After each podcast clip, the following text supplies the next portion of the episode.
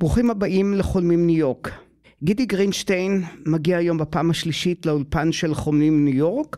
הוא מעריך שעשרות ואולי מאות אלפים של ישראלים יעברו בשנים הקרובות לארצות הברית בגלל ההפיכה המשפטית. עוד לדברי גרינשטיין, נשיא מכון המחקר רעות, היחסים בין ישראל לבין ארצות הברית במשבר עמוק וממשיכים להידרדר.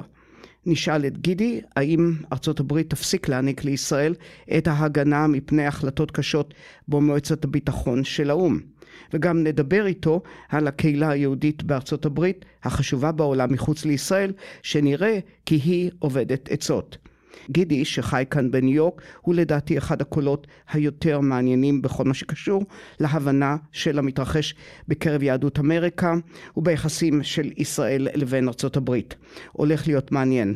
לקרוא עם חיים מנדבקר ואת הפודקאסט הזה עורכת יולה בארי. מה מדליק אתכם לגבי ניו יורק?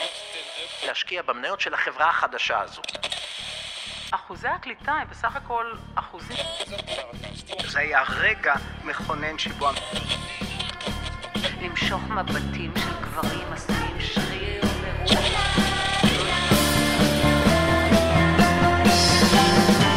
אז בואו נדבר ניו יורק.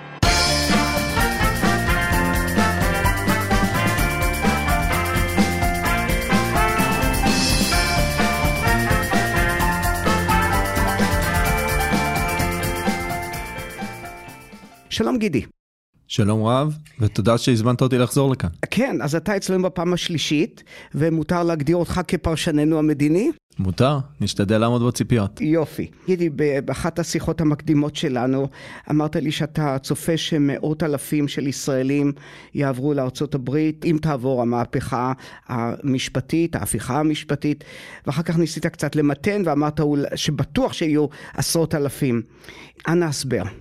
אני חושב שהשינויים שמתרחשים בארץ הם מבטאים זרמי עומק בחברה הישראלית, כשלמעשה קבוצה אחת, שהיא הציונות הליברלית, פרגמטית, שיושבת על יסודות של השכלה ומדע וטכנולוגיה וקשרים לעולם, הקבוצה הזו עומדת על סף נסיגה משמעותית במעמדה בתוך מדינת ישראל.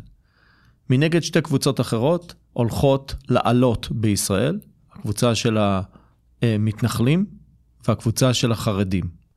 שתי הקבוצות האלה מייצגות אתוסים אחרים לחלוטין וחזון אחר לחלוטין ביחס לעתידה של המדינה. והמהפכה שמתרחשת לנגד עינינו בישראל מבטאת למעשה העברת כוח ומשאבים מסיבית מהקבוצה הראשונה לקבוצות האחרות. כתוצאה מכך, מאחר שחברה במובן סוסייטי, מתפתחת כתוצאה מאוסף של החלטות של משקי בית ואנשים בודדים, ברור שיהיו רבים שיקשרו את גורלם עם חברות אחרות ומדינות אחרות מעבר לים. זה לדעתי בלתי נמנע. ובינתיים החבר'ה האלה כהגדרתם נלחמים על הבית.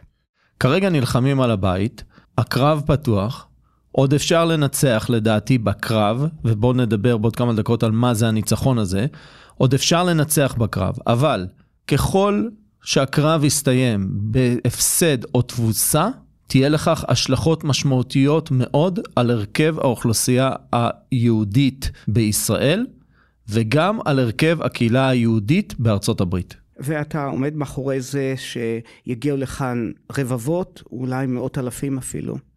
כל אותה קבוצה שנקראת האליטה היצירתית, The Creative Class, הקבוצה הזו מאוימת על ידי ההתפתחויות הנוכחיות בישראל.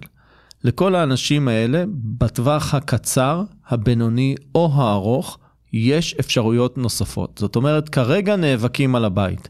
אם המאבק הזה יסתיים בכישלון מוחלט או חלקי, הוא יגרום להרבה מאוד אנשים לקבל החלטות ברמה האישית והמשפחתית. וההחלטות האלה, בסופו של דבר, עשויות להוביל את חלקם לקשור את עתידם במדינות אחרות מעבר לים.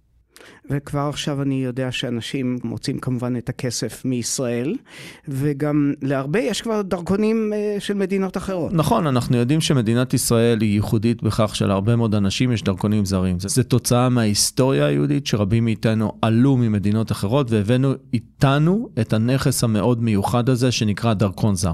לפיכך, הדרכונים האלה מאוד מקלים על קבלת החלטות בכל מה שקשור למעבר למדינות אחרות. עכשיו, אני אומר את זה כמובן בצער רב, אני אומר את זה כסוג של הבחנה ואבחון על מה שקורה בישראל, ואני גם אומר את זה משום שלדעתי יהדות ארצות הברית נמצאת על צומת מבחינת ההתפתחות שלה, ובתוך הצומת הזה, ההזרקה, הדם החדש הזה של הישראלים שעשוי להגיע לכאן, יכול גם לשנות את פניה של יהדות ארצות הברית. אנחנו גם נתייחס לנושא הזה. החדשות הטובות היחידות בעניין הזה הוא שהתאספו לנו כנראה מאזינות ומאזינים רבים. חוץ מזה, הכל נראה לי רע מאוד.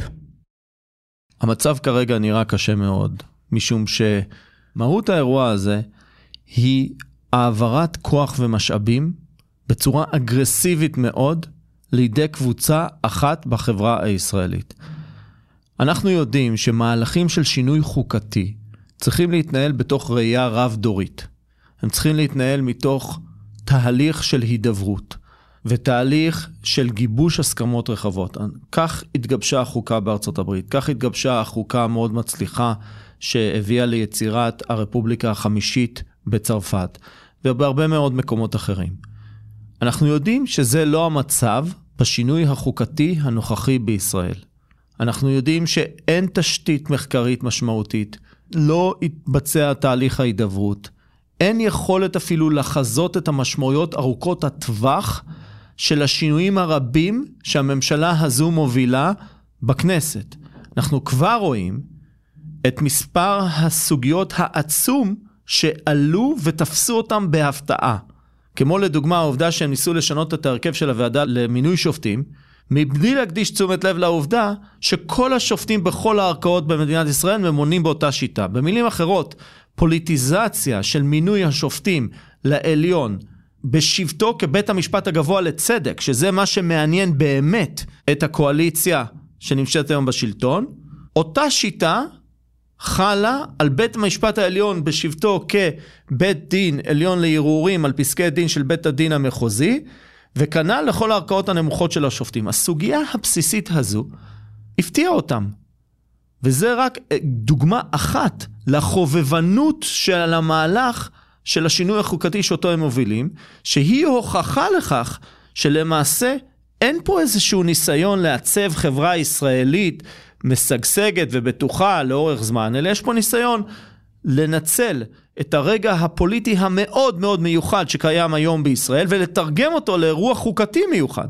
כי כולם מבינים שכרגע יש התלכדות של כוחות בין הציונות הדתית ועוצמה יהודית מצד אחד, זאת אומרת הכוחות שמייצגים את הגורמים הקיצוניים בקרב המתנחלים, החרדים, ש"ס וספציפית הניסיון להגן על מעמדו של אריה דרעי וגורמים מסוימים בליכוד. ההתלכדות של ארבע הכוחות האלה למעשה יוצרת את ההזדמנות לחולל שינוי חוקתי עמוק בפרק זמן קצר. עכשיו, מאחר והם מבינים שזה אירוע פוליטי ייחודי, הם גם דוחפים בכל הכוח כמות עצומה של שינויים חוקתיים ושינויים בסיסיים באופן שבו מתנהלת החברה הישראלית. כנגד הדבר הזה נוצרה התנגדות חוצת מגזרים וחוצת מפלגות בחברה הישראלית, שמובלת על ידי אנשים שחלקם גם תמכו בנתניהו ובמפלגות שונות בממשלה הנוכחית, ובכל זאת הם יוצאים כנגדה בסוגיה הזו. בעבר, אולי גם היום, רוב המהגרים הישראלים לארצות הברית אלה מהגרי עבודה. עכשיו זה הולך להשתנות בעצם. הביטוי מהגרי עבודה מתייחס לקשת רחבה מאוד של תופעות. יש כאלה שבאים כדי להרוויח קצת יותר, חיים פה חיים של התמודדות עסקית ומשפחתית לאורך זמן, בתנאי עבודה הרבה יותר קשים, עם זכויות סוציאליות מופחתות ביחס למה שקיים בישראל, אבל הם באים לכאן כדי לנסות ולהבטיח לעצמם ולמשפחתם עתיד טוב יותר, עתיד כלכלי טוב יותר. אבל יש גם אנשים שמגיעים לכאן בגלל ההזדמנות שנמצאת בראש הסולם החברתי האמריקאי. זוהי אותה קבוצה שנקראת The Creative Class, השכבה היצירתית. המדענים, החוקרים, האקדמאים, האומנים, השפים, הוגי הדעות, עיתונאים, סופרים, מהנדסים, מתכנתים, כל הקבוצה הזו, שהיא גלובלית ביכולות שלה, שיש לה את הכישורים המקצועיים להצליח כמעט בכל מקום, הקבוצה הזו בוחרת את מקום מגוריה. ברגע שהיא מרגישה מאוימת ונדחקת מתוך החברה הישראלית, היא מתחילה לפתוח את מסכי הרדאר שלה ולהסתכל על הזדמנויות מעבר לים. ואני מניח שחלק מהם יגיעו גם לכאן. הסיבה שאני מציין את הדבר הזה היא שיהדות ארצות הברית נמצאת על צומת בעצמה. וחלק ממאגר הטאלנט, מאגר הכוח האדם האיכותי, העתידי של יהדות ארצות הברית, להערכתי, הולכים להיות הישראלים. כן, ומבחינת הקהילה הישראלית בארצות הברית עצמה, שיש כאן משהו בין חצי מיליון למיליון, המספרים הם הרי uh, מאוד גמישים, זו תהיה קהילה ישראלית שונה לגמרי. כבר היום, עם המעבר של אלפים של אנשי uh, הייטק ישראלים, יש לי תחושה שמלח הארץ נמצא כאן, אז כך שיהיה לנו עוד הרבה מאוד מלח הארץ. מלח הארץ נמצא בארץ. אבל מה שאנחנו רואים, שאנשים שהיו בישראל מלח הארץ, בוחרים להיות בארצות הברית. עכשיו בואו ננתח שנייה את התופעה הזו. מראשית הציונות היו אנשים שהגיעו לארץ ישראל, ניסו לחיות בה, לא הצליחו וחזרו לגולה. חלקם חזרו לאירופה, חלקם הגיעו לארצות הברית. התופעה הזו הייתה קיימת בימי העלייה הראשונה והשנייה, אנחנו יודעים לפי חלק מהעדויות שכ-90% מעולי העלייה השנייה בסופו של דבר חזרו לגולה. כמובן בעלייה השלישית, רביעית, חמישית, ואז הוקמה המדינה. מבחינת הציונות, הרעיון שאדם יכול להגיע מהגולה היהודית, לחיות בישראל, ואז לבחור לחיות בגולה כגולה ישראלית, הרעיון הזה הוא למעשה אוקסימורון. הוא לא קיים מבחינה תפיסתית. לפי הציונות, אדם יכול להיות או יהודי גלותי או ישראלי. גולה ישראלית זה תופעה שהציונות לא צפתה ולא התייחסה אליה במשך רוב שנות קיומה, למעשה עד ה-10-15 שנים האחרונות. הדבר הזה בא לידי ביטוי גם ביחס של מדינת ישראל לאותם ישראלים שגרו מחוץ לישראל. ראשית, ראש הממשלה רבין, זכרו לברכה, קרא להם נפולת של נמושות, משום שהמבחן המהותי לאיכותו של אדם ישראלי זה היכולת שלו להתמודד עם האתגרים שקיימים בישראל. מי שעבר לכאן למעשה ויתר, הפסיד, הוא נמושה. וזה בא לידי ביטוי גם ביחס של הנציגויות הישראליות לאוכלוסייה הזו. זאת אומרת, היחס אליהם היה דרך המחלקות הקונסולריות, אם הם היו צריכים דרכון, או להגיע לשירות צבאי בישראל, או חס וחלילה להטיס גופה לקבורה בישראל, כל השירותים האלה הם קיבלו מה, מהקונסוליה, אבל השגרירות התייחסה ליהדות ארצות הברית. זאת אומרת, השגריר דיבר עם ראשי הקהילה האמריקאים יהודים, והקונסול דיבר עם הישראלים שחיים כאן, שגם אליהם לא היה יחס כקהילה.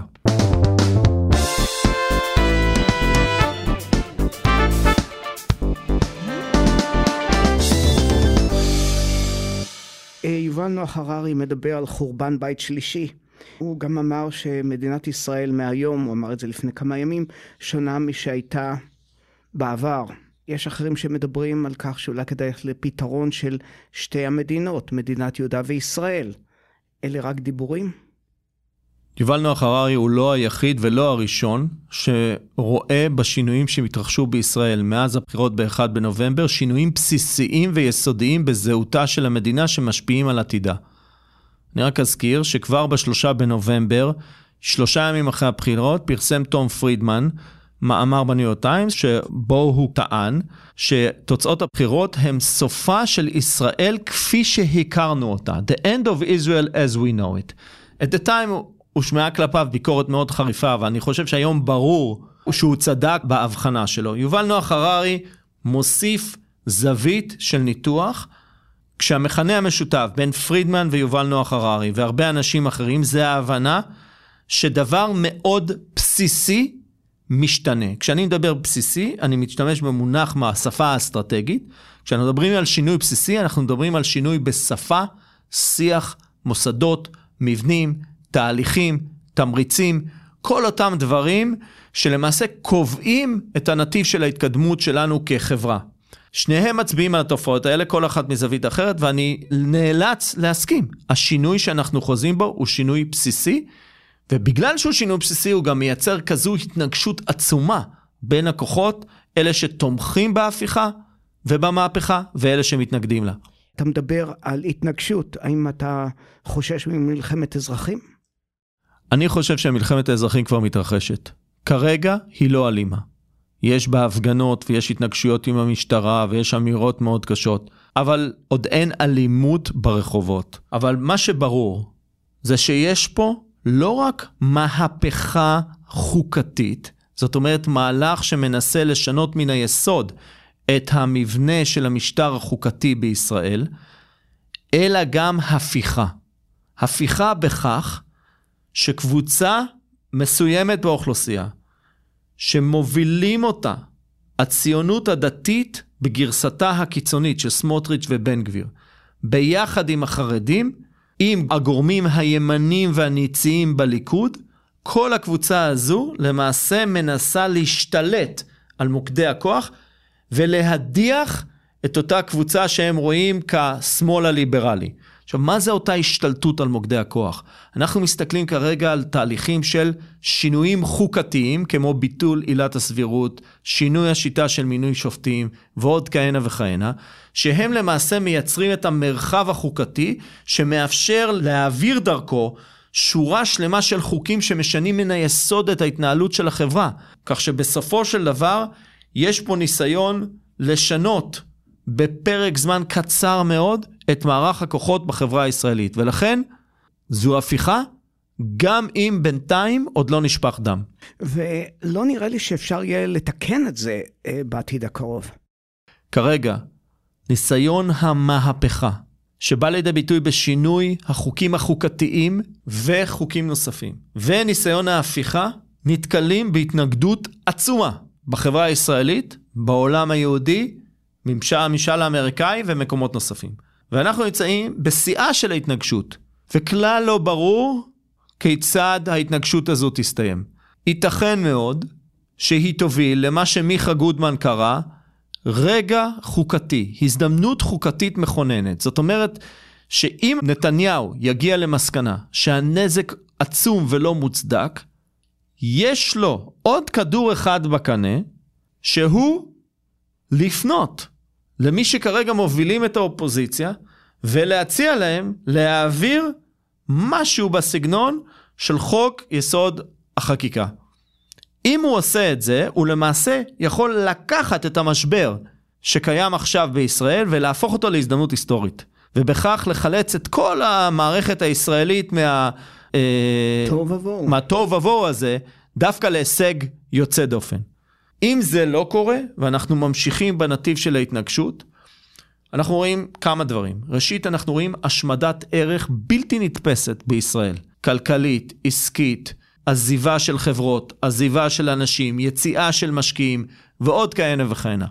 הדבר השני, זה פגישה קשה מאוד, למרות שנתניהו והאנשים סביבו מזלזלים בזה, ביכולות של מערכת הביטחון.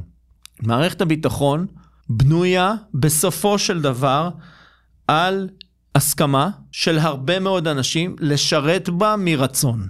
ברגע שההסכמה הזו מתפוגגת, ומערכת הביטחון למעשה תתבסס על כפייה, זאת אומרת אכיפה של חוק גיוס חובה, או אנשים שהם למעשה שכירי חרב, זאת אומרת הם מקבלים שכר בגין השירות שלהם, במקום על המרכיב המרכזי של ההתנדבות גם בצבא החובה, גם בצבא הקבע וגם בצבא המילואים, המערכת הזו היא למעשה תאבד את הלגיטימציה שלה לא רק בישראל, היא תאבד את הלגיטימציה שלה בעיני יהדות העולם ובעיני רבים מהאנשים שנכון להיום מגינים על מדינת ישראל.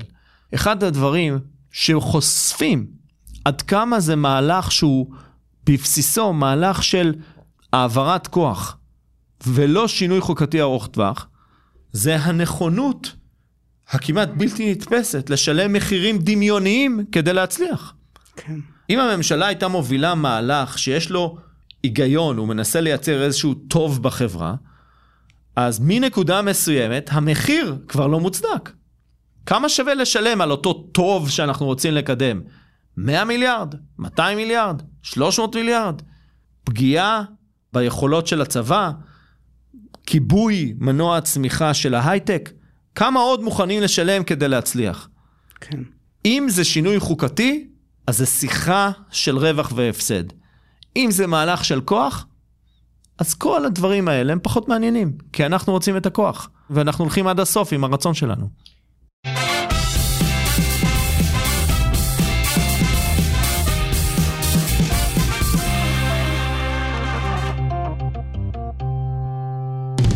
גידי, בוא נעבור ליחסים בין אה, ישראל לבין ארצות הברית. אמנון אברמוביץ' אמר שמדיניות ממשלת ישראל מחריבה את היחסים עם ארצות הברית. עד כדי כך? להערכתי נגרמים נזקים ארוכי טווח שיהיה קשה מאוד לתקן אותם. בראש ובראשונה, אנחנו יודעים שמערכת היחסים בין ישראל לבין ארצות הברית מבוססת על שלושה נדבכים.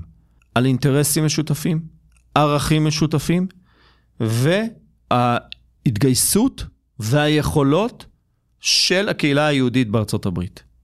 שלושת הנדבכים האלה החלו להיסדק במשך השנים האחרונות, כתוצאה ממגוון של סיבות, ורק נציין מספר אירועים שהיו במהלך הדרך. הנאום של נתניהו בקונגרס, זה קביעה שטרם הגלידה בקרב המפלגה הדמוקרטית בארצות הברית. מעבר לכך, ביטול פשרת הכותל. זה קביעה שטרם הגלידה בקרב יהדות ארצות הברית. וביחס לאינטרסים, אנחנו יודעים שממשלת ארצות הברית רואה את מה שנקרא פתרון שתי המדינות, the two state solution, כנדבך מרכזי בגישה שלה לכל האזור של המזרח התיכון, כשהממשלה הנוכחית, בקווי היסוד שלה, מתנגדת ל-two-state solution ולמעשה מחויבת להחלת הריבונות הישראלית בשטחי יהודה ושומרון.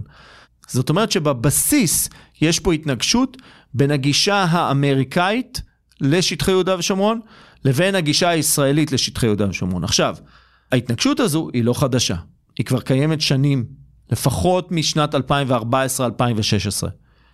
אבל מה שאפשר לשתי הגישות האלה להתקיים זו לצד זו, זו מסגרת של עמימות ביחס למטרות הסופיות של מדינת ישראל וממשלת ישראל ביהודה ושומרון.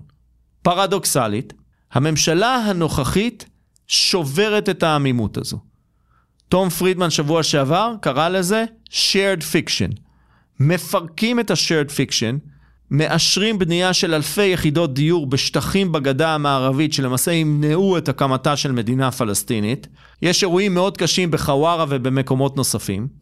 סמוטריץ' מקבל לאחריותו את המינהל האזרחי, ועוד כהנה וכהנה צעדים שלמעשה דוחקים את האמריקאים לבצע הערכה מחדש של הקשר שלהם עם ישראל. אז יש הערכה מחדש או אין הערכה מחדש? להערכתי הערכה מחדש כבר התחילה. לא הכריזו עליה, אבל היא כבר התחילה, והיא מתקיימת. כל מי שעוקב אחרי מה שקורה בוושינגטון, מודע למושג חדש שמסתובב בעיר הבירה האמריקאית, שנקרא The One State Reality. שהמאזינים יעשו גוגל, הם יראו שכבר פורסמו ספרים ומאמרים ומתקיימים דיונים במכוני מחקר ובמקומות אחרים. כל מי שיודע איך וושינגטון עובדת, מבין שבכך למעשה מוכשרת הקרקע לאותה הערכה מחדש. עכשיו, שבוע שעבר פרסם תום פרידמן מאמר, שבו הוא למעשה דיבר על האפשרות שתתקיים הערכה מחדש, והוא נתן למעשה שתי דוגמאות. דוגמה ראשונה, הוא שאל, מדינת ישראל רוצה לקבל פטור מוויזה, מה שנקרא the visa waiver. חלק מרכזי בדיונים על אותו פטור מוויזות היה האם אמריקאים בעלי דרכון פלסטיני ואמריקאים בעלי דרכון ערבי יהיו שווי זכויות לאמריקאים אחרים, כי ברור שממשלת ארה"ב לא יכולה להרשות לעצמה מציאות שבה יהיה הסכם עם מדינה אחרת, קרי מדינת ישראל, שמייצר הבחנה בין אמריקאים בעלי דרכון ממוצא שונה. זה פשוט בלתי מתקבל על הדעת בארצות הברית. אבל ברגע שממשלת ישראל באה ואומרת, אנחנו מתכוונים לשלוט בחברון לנצח, אנחנו רוצים לבטל את המינהל האזרחי, כדי לקיים שלטון ישיר של מדינת ישראל בתושבי חברון, שזה למשל מה שאומר סמוטריץ' שוב ושוב, בלי שנתניהו מתקן אותו, אז השאלה הבאה היא בלתי נמנעת. למה שניתן פטור מוויזה לבן אדם יהודי ישראלי שגר בחברון, ולא ניתן פטור מוויזה לפלסטיני שגר בחברון? במילים אחרות, המדיניות של הממשלה פותחת את סוגיית הסדר הוויזות. דוגמה שנייה, זה ההגנה באו"ם. דיברנו על זה באחד המפגשים הקודמים בינינו. הפלסטינים ביקשו מהמוסדות הבינלאומיים להכריז על כך שישראל כבר סיפחה בפועל את יהודה ושומרון. באה מדינת ישראל באמצעות שגרירה באו"ם גילדה ארדן ואמרה, מה פתאום, אנחנו מתנגדים, החלטה חד צדדית של הפלסטינים. האירוניה היא שממשלת ישראל הכריזה שהיא רוצה לשלוט ביהודה ושומרון. ורוצה לספח את ירידה ושומרון. זה כתוב בקווי היסוד של הממשלה. האמריקאים תמכו בישראל. שאלה מספר 2 של ביידן לנתניהו, תגיד לי בבקשה, מה התוכנית? האם אתה רואה את עצמך כמי שסיפח, זאת אומרת, מתקיים שלטון קבע של ישראל בגדה, או לחילופין, כמי שנמצא במצב זמני, נקרא לזה מצב של כיבוש.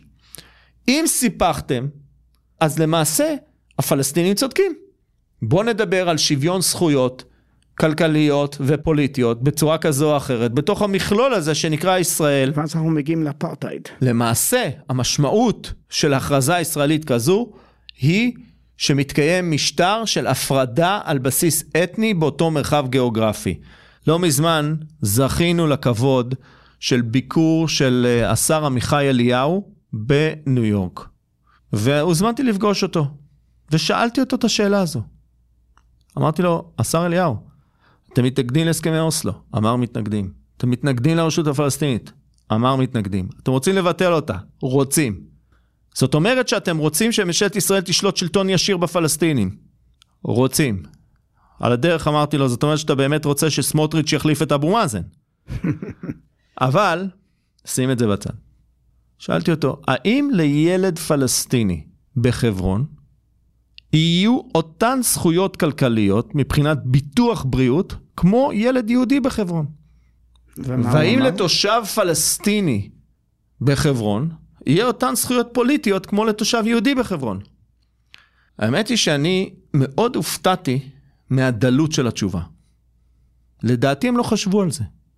עד ומה- הסוף. ומה הייתה התשובה? התשובה הייתה שבסופו של דבר יהיה איזשהו אה, משטר עצמי פלסטיני ברמת הרשויות המקומיות שיאפשר את ההבחנה מבחינת מתן הזכויות הפוליטיות.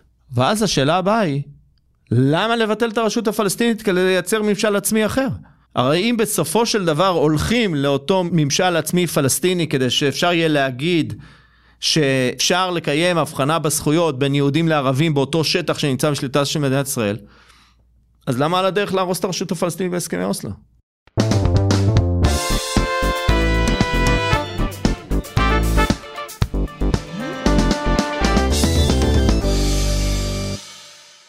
מה המשמעות של הערכה מחדש? אלה מילים מאוד יפות, מאוד מאוד מנומסות. אלה מילים מאוד יפות, דיפלומטיות, מנומסות, אבל עתירות משמעות.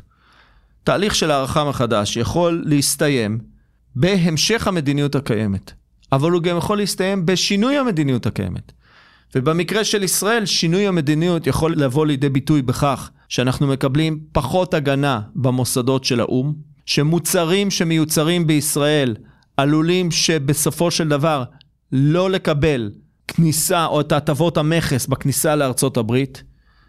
תהליך של הפטור מהוויזה עלול להיעצר, ועוד כהנה וכהנה השלכות על הקשרים בין ישראל לארצות הברית. אני רוצה לאבחן כרגע ולומר שלהערכתי הקשרים הביטחוניים והמודיעיניים לא השתנו בטווח הקרוב, כי הם יושבים על מפגש של אינטרסים כן.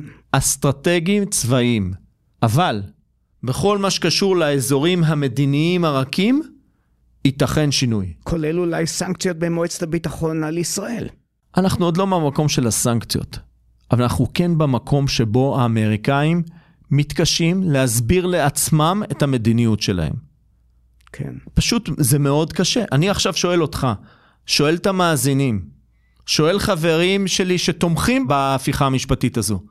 אני שואל אותם, חברים, אתם באים ואומרים שיהודה ושומרון זה כמו ישראל? עכשיו תסבירו לאירופאי למה נכון לתת הטבות ליין בפסגות ולא לכרם הפלסטיני שעל ידו. תסבירו לנו. על איזה בסיס מתקיים הדבר הזה? וגם להם אין תשובות. אה, איך אתה מסביר את ההתבטאויות של אה, אישים פוליטיים בישראל נגד ארצות הברית, נגד הנשיא? האם יש חשיבות לכך שחבר או חברת כנסת אומרים שביידן לא מבין מה קורה בישראל, או שר שאומר לביידן שלא יתערב בענייני הפנימיים של ישראל? כל הדברים האלה בסופו של דבר מצטברים. אם הם היו אירועים בודדים ונדירים, אז הם היו חסרי משמעות. אם נתניהו היה מעיר לאותם דוברים, המשמעות הייתה מתבטלת. אבל ברגע שנתניהו נתפס כמי שמאפשר את הדיבורים האלה, ולא רק זה, צריך לזכור שיאיר נתניהו האשים את האמריקאים בארגון המחאה. ומקורות בכירים מאוד בסביבת ראש הממשלה ייחסו לסטייט דיפרטמנט אחריות למימון ההמונים שיוצאים לרחובות. ועד היום לא הייתה התנצלות.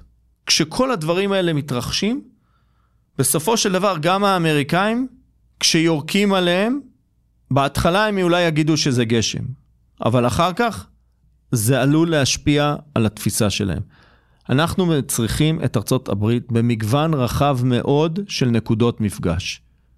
אנחנו צריכים את הרצון הטוב האמריקאי, צריכים את ההבנה, צריכים את הקריצה ואת העלמת העין.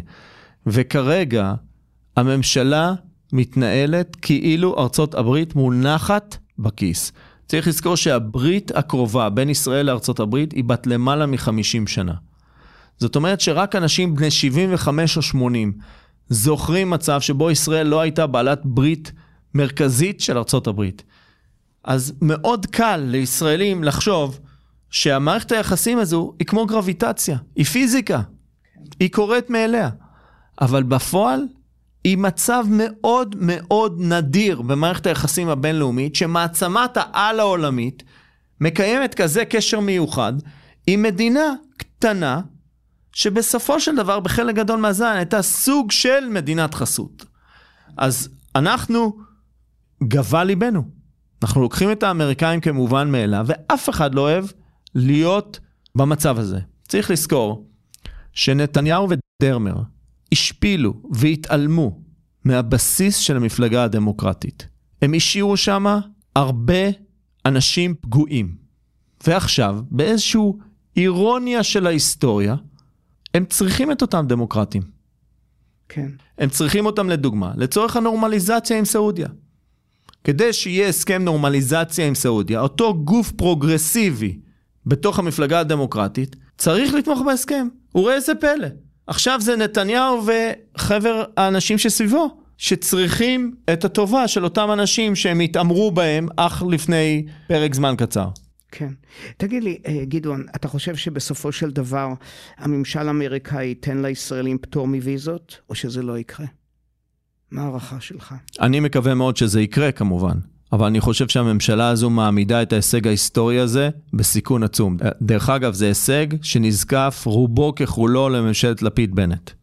הוול סטריט ג'ורנל במאמר בעמוד האדיטוריאלי שלו שהוא מאוד ימני, אה, כתב שביידן אה, קשה יותר עם ישראל מאשר עם איראן. האמנם? אני חושב שזו אמירה שאין לה ידיים ורגליים. ישראל הולכת לקבל את הטייסת השלישית של F-35.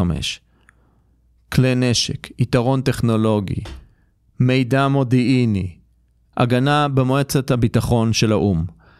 אין ספור שיתופי פעולה במאות תחומים. אז לכן, לומר שהיחס של ביידן לישראל הוא דומה ליחס לאיראן, זה פשוט מנותק מהמציאות. כן. Uh, תראה, מה שנראה לי לפעמים זה שהכלבים נובחים והשיירה עוברת. בוא ניקח את uh, מקרה הרייטינג uh, של ישראל במערכת הפיננסית, שכרגע הוא גבוה מאוד. בסוכנויות הדירוג דיברו על הורדת הרייטינג, ביבי אמר להם שהחקיקה לא תעבור, אז החקיקה עוברת והרייטינג במקומו. פגשתי השבוע יזמת הייטק, שמעסיקה כ-40 עובדים, היא גרה בתל אביב. היא סיפרה לי שהיא הולכת לחתוך את מצבת כוח האדם שלה בחצי, שההשקעות מתייבשות, שהמשקיעים עצרו, שלמעשה התהליך של ביצוע ההשקעה מתערער כתוצאה בראש ובראשונה מהשינויים במערכת המשפטית.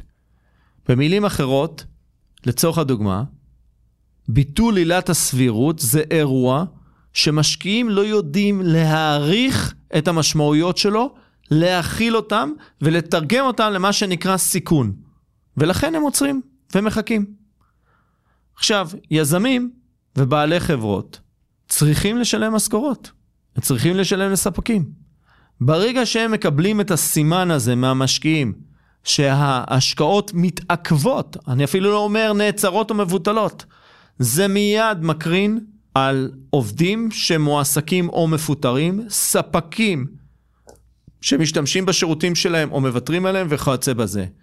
במילים אחרות, דירוג האשראי של אגרות החוב של ישראל משקף את היחס של השווקים לאיכות של החוב הישראלי. אבל מה שאני שומע ביחס למנוע הצמיחה של ישראל, שזה ההייטק, זה שכבר מרגישים בצורה חדה וברורה את ההשלכות של ההפיכה המשפטית על זמינות ההשקעות והמשאבים בתעשייה הזו. כן, אז בעצם אתה צופה, ואולי זה כבר קיים, משבר קשה בהייטק הישראלי, על רקע ההפיכה המשטרית. להערכתי יהיה משבר עצום. יהיה משבר עצום בהייטק הישראלי, כמובן הכל בהנחה שהתהליך נמשך, שהממשלה ממשיכה לקדם את החוקים האלה בצורה אגרסיבית לנוכח התנגדות רחבה מאוד בציבור הישראלי, התנגדות שבסופו של דבר יש לה השלכות משתקות על המשק. צריך לחשוב, לזכור, שיש מאות אלפי אנשים בישראל שהפכו מאנשים יצרניים ופרודוקטיביים לאנשים שמתעסקים במחאה נגד הממשלה. זה מה שאנשים עושים. שליש מהזמן, רבע מהזמן, חמישית מהזמן, זה מצטבר למספרים עצומים, וזה מרוכז בקרב הקבוצות הכי יצרניות בישראל. לכן אין לי ספק שבסופו של דבר המספרים המקרו-כלכליים יביאו לידי ביטוי את הזעזוע העצום שמתרחש בישראל.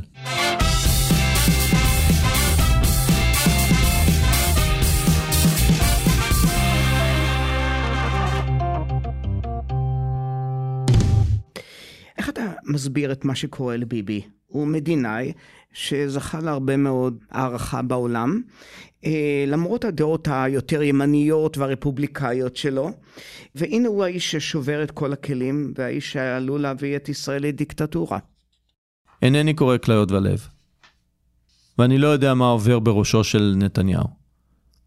מה שברור מההיסטוריה הוא שאנשים בעמדות של כוח וסמכות, בנקודה כלשהי במהלך כהונתם, מתחילים לזהות את טובתם האישית עם טובת המוסד שבראשו הם עומדים. במילים אחרות, לואי ה-14 אמר, המדינה זה אני. כן. וגם נתניהו מגלם את התפיסה הזו.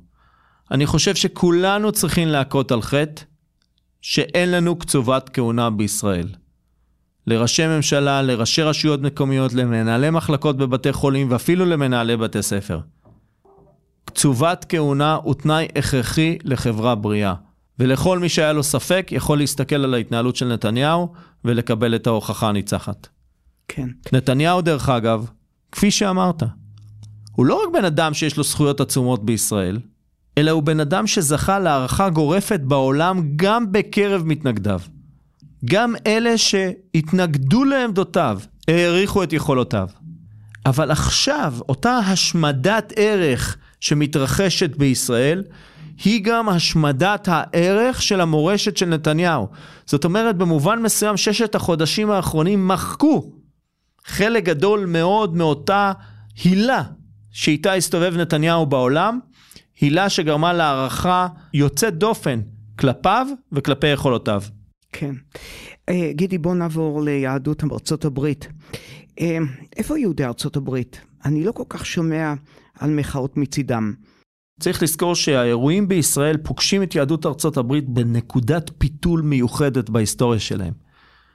עד תחילת שנות התשעים, המאבק המרכזי של יהדות ארצות הברית היה להבטיח את קיומה של מדינת ישראל. משנות התשעים, ישראל הופכת להיות משגשגת, ארצות הברית הופכת להיות מעצמת העל היחידה. האיום על קיומה הפיזי של מדינת ישראל מתבטל, צריך לזכור שב-91 הצבא העיראקי מושמד, הצבא הסורי עובר להתנהל בתוך הקואליציה האמריקאית ועוד כהנה וכהנה. ויהודי ברית המועצות משתחררים מהדיכוי הסובייטי ופורצים לעולם. בשלב הזה הפרויקט הגדול של יהדות ארצות הברית זה לאפשר את הקליטה של יהודי ברית המועצות ואחר כך גם את יהודי אתיופיה. זה פחות או יותר מביא אותנו לשנת 2000. בשנת 2000 ליהדות ארצות הברית חסרה אג'נדה. עכשיו מצאו את ה Start-Up Nation, התרומה של ישראל לעולם, וכולם מתחילים לדבר Start-Up Nation. זו אג'נדה שאפשר למשוך אותה עד 2015, 2020, קוביד וכיוצא בזה. במקביל, יהודי ארצות הברית חיו בציפייה שבישראל בצורה כזו או אחרת יכירו במעמדם בצורה חוקית. התהליך הזה מסתיים בהתפכחות מרה בשנת 2016 עם ביטול פשרת הכותל. על ידי ממשלת נתניהו. מאותו רגע יהודי ארצות הברית מבינים שהם לא יזכו להכרה במעמדם בישראל. באותה תקופה גם מתרחש הנאום של נתניהו בקונגרס, שלמעשה דוחק את ההנהגה של יהדות ארצות הברית לבחור בין המדינה שלהם, ארצות הברית, לבין מדינת ישראל. כל התהליכים האלה מתכנסים למהפכה המשפטית. במהפכה המשפטית, בפעם הראשונה, אותו הקהל יהודי אמריקאי שמתבקש לתמוך בישראל צריך לבחור בין ממשלת ישראל לבין עם ישראל. וראינו את הדינמיקה הזו מתרחשת ב-GA, בכנס של הקהילות היהודיות בישראל. המהפכה המשפטית היא מה שנקרא בשפה האסטרטגית ברבור שחור. היא חושפת מגמות שהתפתחו לאורך זמן, ועכשיו, באירוע הנוכחי, כבר אי אפשר להתעלם מהן. ולכן יהדות ארצות הברית למעשה נדחקת לתהליך של להגדיר את עצמה מחדש.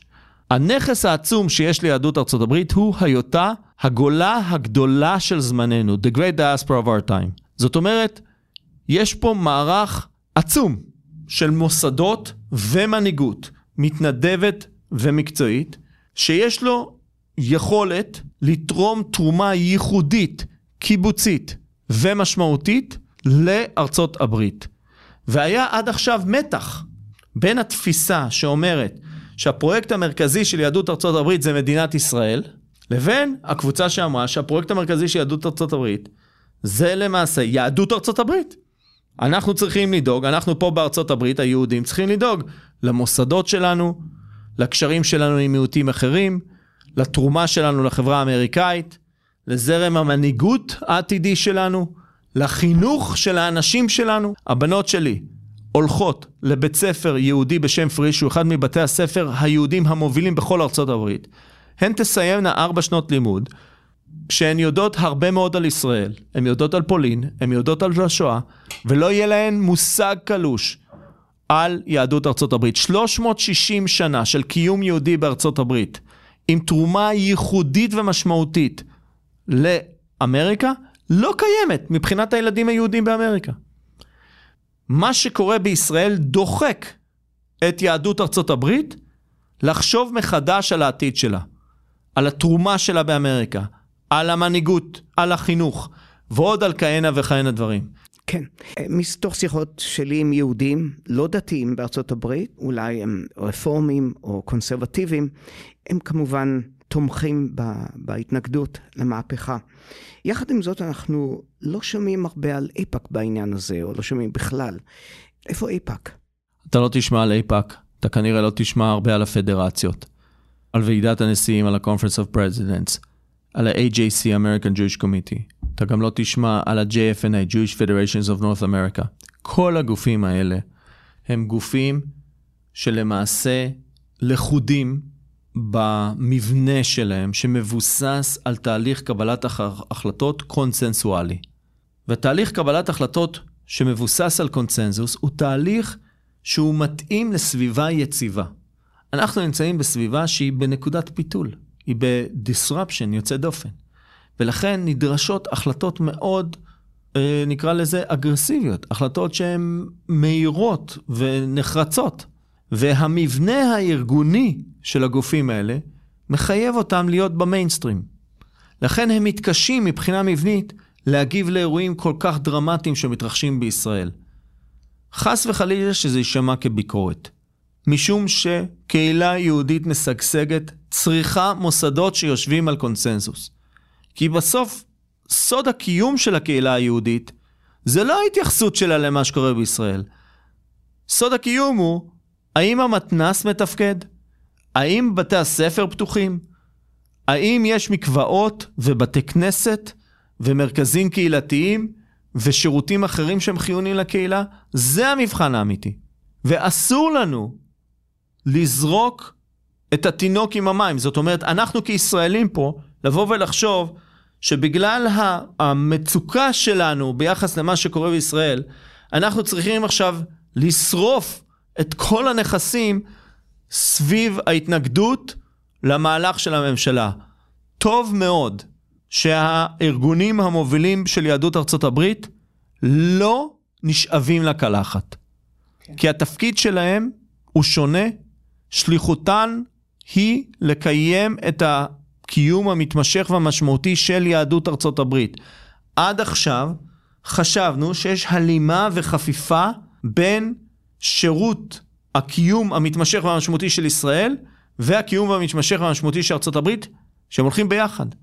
האירוע הנוכחי מראה שלאו דווקא. ולכן חשוב מאוד שהם ימשיכו בדרכם ושיצליחו.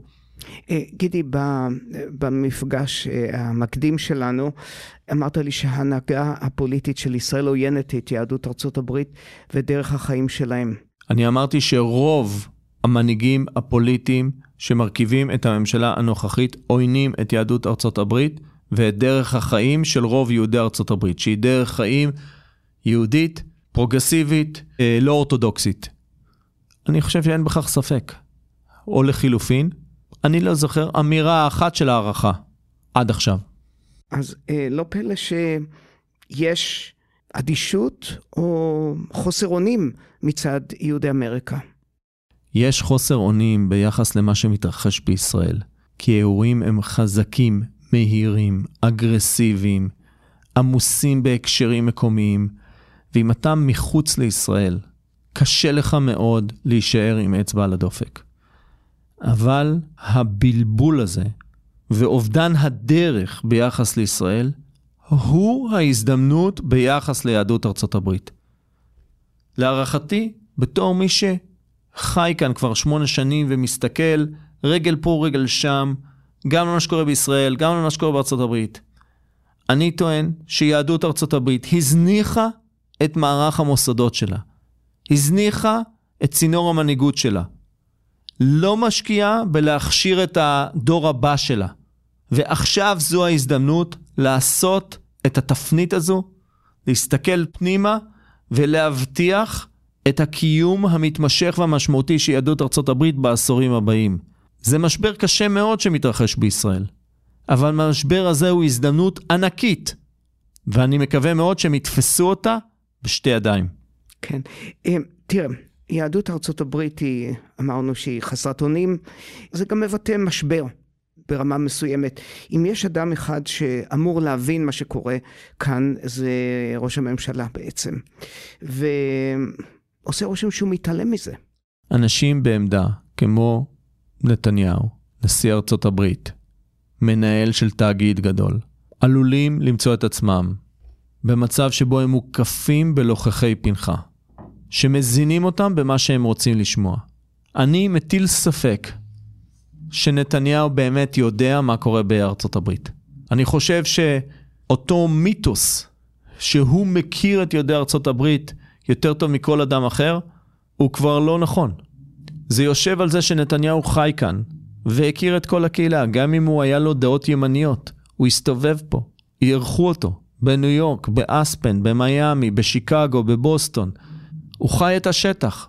מאז הוא חזר לארץ, הוא נמצא בעמדת כוח, הוא מוקף על ידי יועצים, gatekeepers, אנשים שמסננים לו את החומר ומחליטים מה הוא קורא ומתי הוא קורא ואיך הוא קורא ואת מי הוא פוגש וכיוצא בזה.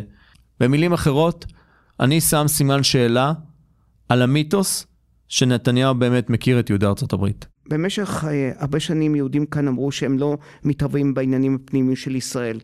ובפועל מה שקרה זה, אז אולי הם לא התערבו, אבל בחוגים ימניים דתיים בארצות הברית דווקא הייתה מעורבות, ופורום קהלת הוא דוגמה לכך. במשך כל השנים הייתה התערבות של יהודי ארצות הברית בישראל, וזו התערבות מבורכת, בעיניי. זה מבטא את העומק ואת העושר של הקשר בין שתי הישויות היהודיות החשובות ביותר בעולם, מדינת ישראל, ואותו מערך אמורפי של מוסדות שנקרא יהדות ארצות הברית. כך שזה טוב שיש קשר. טוב שאנשים נוסעים ובאים, משקיעים, מחזיקים נכסים וכיוצא בזה. מדינת ישראל בלי יהדות ארצות הברית זה כמו רכב שנוסע על גלגל בלי אוויר, נוסע על הג'אנטים. יהדות ארצות הברית ויהודי העולם הם ה-secret sauce בקשרים העסקיים וקשרי הסחר של מדינת ישראל, בהשפעה הדיפלומטית של ישראל, בקשרי המדע והאומנות, ואפילו בעולמות הבישול. אי אפשר לדמיין את הנוכחות של מדינת ישראל בלי אותו זרז של יהדות העולם.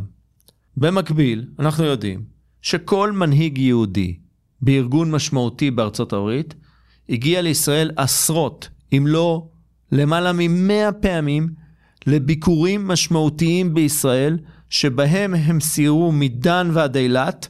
הם לא מגיעים לישראל לטייל במרכזי הקניות או לשבת על החוף. לא שהם לא עושים את זה, אבל הם באים כדי להכיר את ישראל. אנחנו לא יכולים להגיד את הדבר הזה על המנהיגות הישראלית. רק לאחרונה אנחנו מתחילים לראות קבוצות, הרבה פעמים בזכות ארגון גשר, אבל גם בארגונים אחרים, אנחנו מתחילים לראות קבוצות של מנהיגים ישראלים שמגיעים לכאן, להכיר את יהדות ארצות הברית, וכולם חוזרים בתדהמה על מה שהם ראו כאן. זאת אומרת, היה פה יחס בלתי שווה בין שתי הקהילות, אחת כלפי השנייה. מה שאנחנו רואים בכל מה שקשור לקהלת, הכסף האמריקאי שנכנס לקהלת בעיניי לגיטימי לחלוטין. ההתנהלות של קהלת בישראל היא בעיניי פגומה מבחינה ערכית, והיא למעשה כשל כהתנהגות של מכון מחקר וגוף אסטרטגי.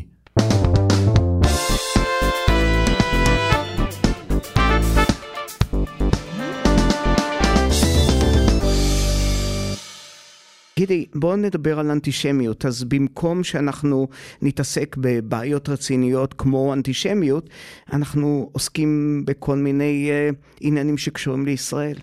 המספרים בארצות הברית בעיניי הם דרמטיים. בין 3 ל-7 אחוז מהאמריקאים הם אנטישמים ושונאי ישראל. בין 16 ל-25 אחוז מהאמריקאים תומכים בישראל ואוהבים ומחבקים ותומכים בקהילה היהודית. זה משאיר אותנו עם 66% מהאמריקאים שלא גיבשו דעה. רוב הקהילה שלנו מושקעת ב-3 עד 7% ששונאים את ישראל, כשאנחנו יודעים שהסיכוי שאותה קהילה תשנה את דעתה הוא קלוש. האתגר המרכזי שלנו הוא ה-66%.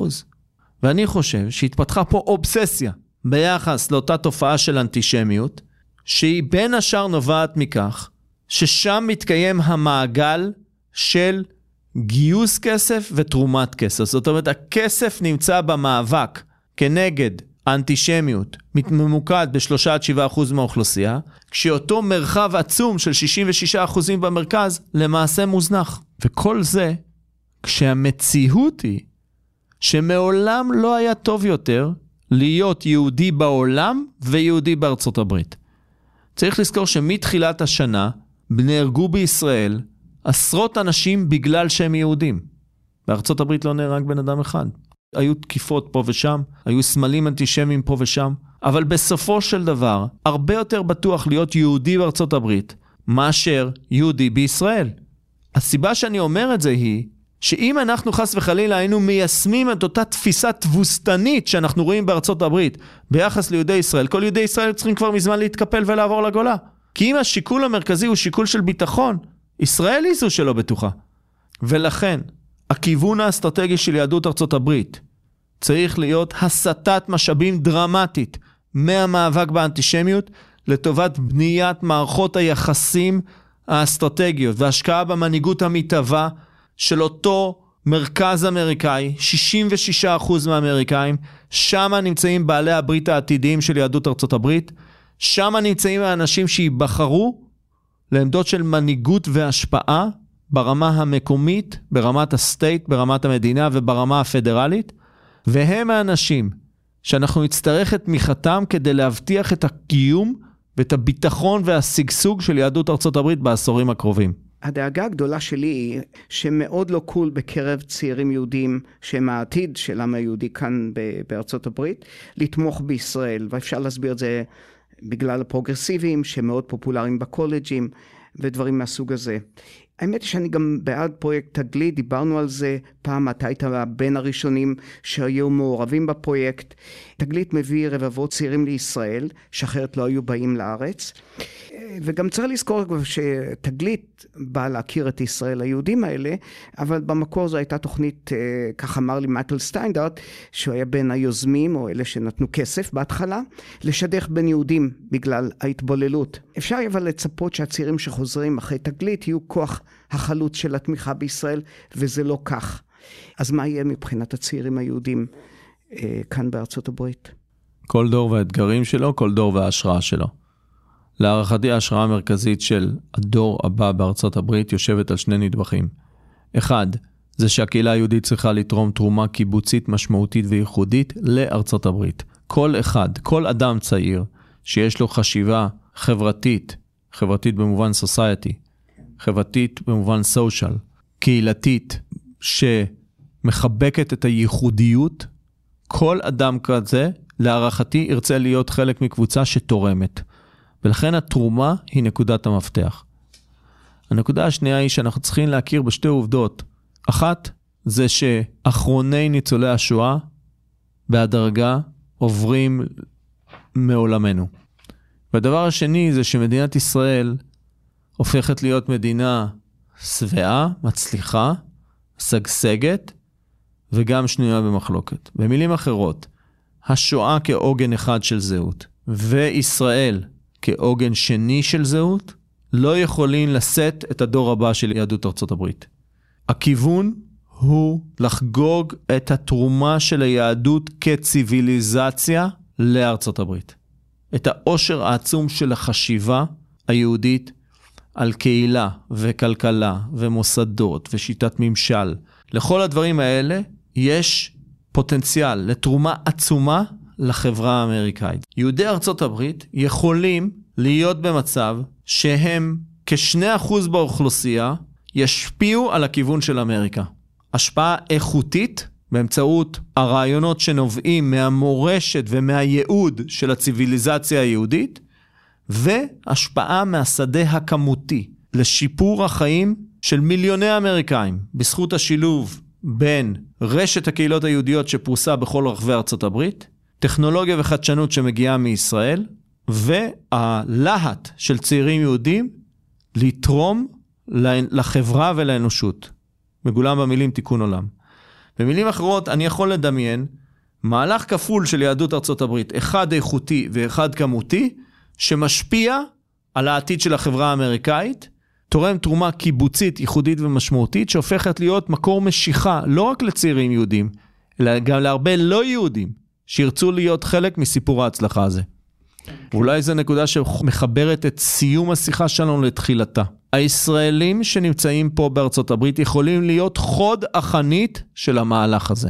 הייחודיות של הקהילה הישראלית בארצות הברית, שיש לה רגל אחת בישראל כמנוע של חדשנות ויצירתיות, והרגל השנייה פה בארצות הברית, עם רשת הקשרים הגלובלית שמחברת בין ישראל לבין כלל ארצות הברית, רתימת האנרגיה הזו יכולה להעביר את הישראלים מארצות הברית משולי הקהילה היהודית לחוד החנית שלה. אה, גידי, תודה לך שהיית איתנו היום. זו הייתה שיחה ארוכה. תהיה פעם רביעית. זה תלוי בך, אני אבוא. ותודה גם לכם המאזינים שהקשבתם, ואנא שתפו את הפודקאסט עם כל מי שחולם על ניו יורק גם בישראל, ואנחנו כמובן בספוטיפיי, אפל פודקאסט, אמזון מיוזיק, גוגל ואחרים. נשמח גם לשמוע מכם ולהתראות בפעם הבאה. ביי. ערב טוב.